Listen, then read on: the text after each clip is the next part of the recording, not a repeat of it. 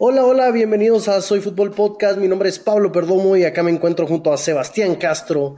Y el día de hoy vamos a hablar de una de las noticias que nos cayeron de Latinoamérica, viniendo del viejo continente hacia Latinoamérica, en específico a México, y es el fichaje de Sergio Canales por los Rayados del Monterrey.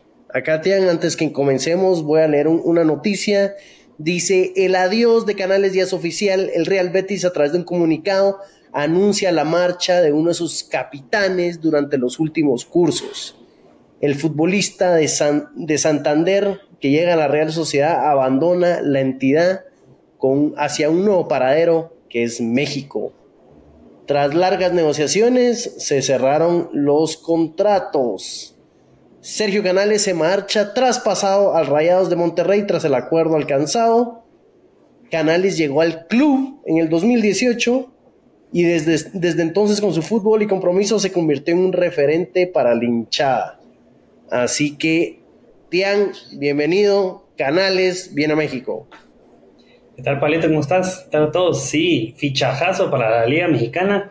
Increíble, increíble cómo la Liga Mexicana puede atraer esos talentos, pero la verdad es que un fichajazo de Sergio Canales madrazo con 32 años, súper joven todavía, para venir a jugar, no se está retirando, ¿verdad? Viene, viene una, a una buena edad para venir a sumar al plantel dirigido por Javier Aguirre. Creo que eh, viejo conocido de, de, la Liga Española y pues nada, lo va a tener como un súper fichajazo para, para el Monterrey. Pues te digo, Tien, yo cuando lo vi en el Real Madrid, eh, llegó al Real Madrid siendo esta, esta estrella, este 10. sí.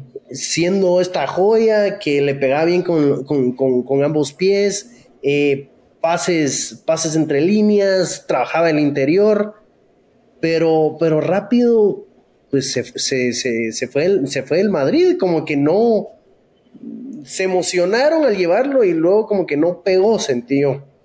Sí, acuérdate que yo creo que lo que lo mató fue la, lesión de, ligamento cruzado, que lo dejó fuera seis meses, y creo que ahí fue donde, donde el Madrid dijo, no, ya no, ya no fue el mismo cuando regresó, y creo que a partir de ahí fue la venta, ¿verdad? Pero sí, la ilusión estuvo en todos, todos los que nos, gusta el fútbol lo vimos jugar, eh, un, un mediocampista que juega como falso 9, enganche, muy bueno, y pues nada, ahora militando en, los Rayados de Monterrey, Pablito, a partir de, esta temporada.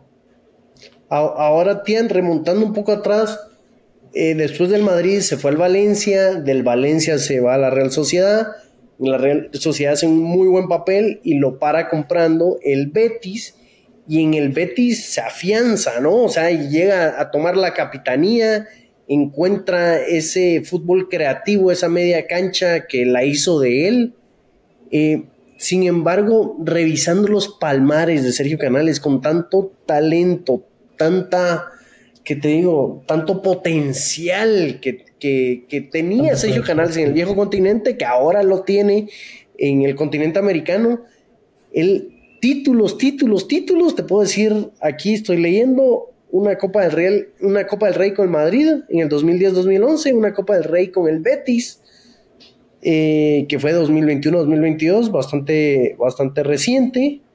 Y luego los títulos internacionales que, que te digo, Eurocopa sub-17, Eurocopa sub-21.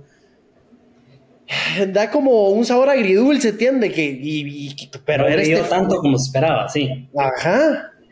sí, yo creo que Puede ser que se jugó una mala pasada, porque recordemos que él, nace en el, en el eh, Santander, ¿verdad? Sale de ahí al Madrid directamente como una superestrella. Yo creo que tal vez, y muy joven, como dijiste, yo creo que tal vez ahí eh, pudo haber un tema de psicología para él, ¿verdad? Y también la lesión, que lo que te digo, la lesión lo acabó muy temprano, era muy joven cuando tuvo la lesión y ya no volvió a ser el mismo. Tal vez ya con la madurez y como dijiste, llegó a un, a un club medio como el, como el, Betis, que siempre milita ahí en la media tabla, media alta, eh, y pues ahí se pudo afianzar bien como capitán y, agarró la media cancha, la hizo suya, pero creo que tal vez el bombazo o eso que, que decís eh, no lo vimos brillar, eh, o tal vez el palmarés no es lo que, lo que representó Canales cuando se presentó en el Real Madrid, ¿va? Yo creo, Pablito, que al final de cuentas, pues las vueltas que, que puede dar en todos los jugadores, hay muchísimos casos como este, ¿verdad? Eh, no sé, tal vez eh, podemos mencionar un par más como Boyan o algo así del Barcelona. Ahora, Tian, ¿vos no sentís que va a ser un caso similar? pues tal vez no, con este jugador Brahim Díaz. Brahim Díaz, que te lo digo porque es una similitud con el Madrid. Del Madrid eh, se va al City, regresa al Madrid, se va al Milan, le va excelente en el Milan, se afianza como el 10 del Milan, gana el Scudetto y ahorita regresa otra vez al Madrid, pero te lo digo por estas similitudes de que es un 10, es jugón, se va, viene, le ven tanta trayectoria y potencial, como que algo les pasa en el camino a vos. Sí, yo creo que, mira, el caso de Canales ya, ya, yo creo que dejó la, dejó la puerta cerrada a Europa, yo creo que ya no vuelve por la edad que tiene, creo que ya no vuelve a jugar en un, en un club tan grande como el Real Madrid en Europa, y creo que le va, le va a ir muy bien en México, creo que es una liga súper competitiva, eh, altamente eh, calificada con jugadores de altísimo nivel, viene a sumar, tiene un técnico como Javier Aguirre que conoce muy bien la liga española, que seguramente lo, lo vio cuando estuvo allá, puede entender muy bien eh, los conceptos que traía, que, bueno, que trae ahorita para jugar con Monterrey. Entonces creo que él deja la puerta cerrada a Europa, pero tiene unos cuatro años, tres años, cuatro años para jugar en Monterrey a altísimo nivel, ¿verdad? Porque seguramente esta, esta liga pues le va a exigir un poco menos que, estar en Europa, pero, pero va a venir a competir. Recordemos que Monterrey siempre, siempre, siempre eh, pelea los últimos lugares en el campeonato mexicano. Eh, es un equipo que tiene muchísima plata detrás, ¿verdad? Tiene muchísima plata detrás.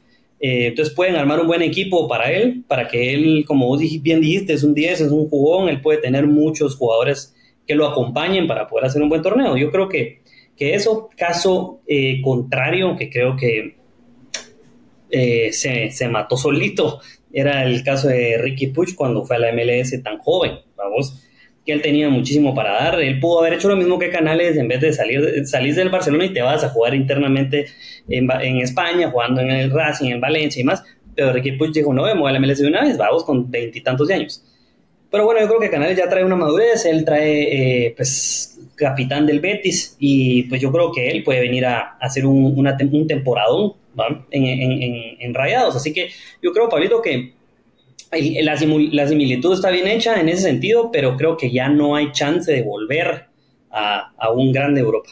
¿va? Yo creo que él viene a jugar a América y, específicamente a México para competir con K-Champions, para competir la, la Liga Mexicana eh, y pues siempre están ahí, pues los mexicanos tienen un altísimo nivel, pero hasta ahí, ¿verdad? Sí.